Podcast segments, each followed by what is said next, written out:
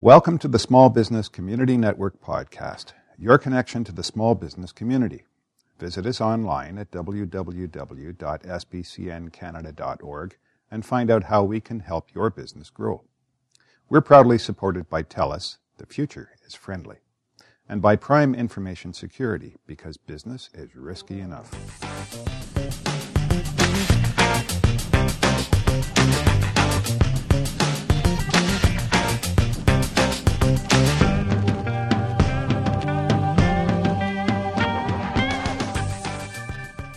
Hello everyone, Linda Ockwell Jenner here, co-founder of the SBCN, with another Small Business Community Network Small Biz podcast.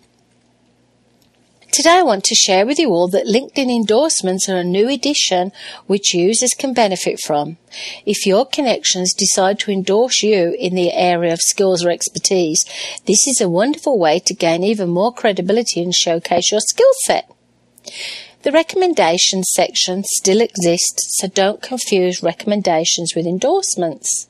You will find the heading Skills and Expertise right underneath the section where your summary profile is.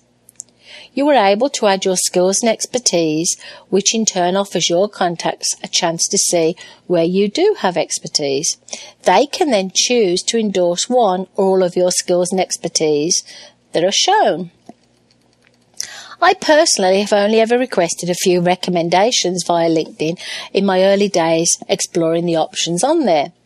Once I got the idea of how I wanted to use LinkedIn to my benefit, I discovered if my profile summary was well written and showcased who I was, what I did, and other such important details, the recommendations started arriving with no prompting. I'm finding the same with the skills and expertise section. My contacts are endorsing me for my known skill set, and it would appear my most popular endorsement is for social networking, which is a good indication my contacts know who I am, what I do, and have a good understanding of my business projects and my strengths. My tip regarding LinkedIn endorsements is to first check out your profile summary and your LinkedIn account as a whole before you decide to request anything from your contacts. There is always room to improve and make sure you stand out from the crowd. On another note, the SBCN will be offering workshops in 2013 here in Waterloo Region, Ontario, focused on how to utilize LinkedIn effectively. So look out for those dates, which will be on the SBCN website in the new year.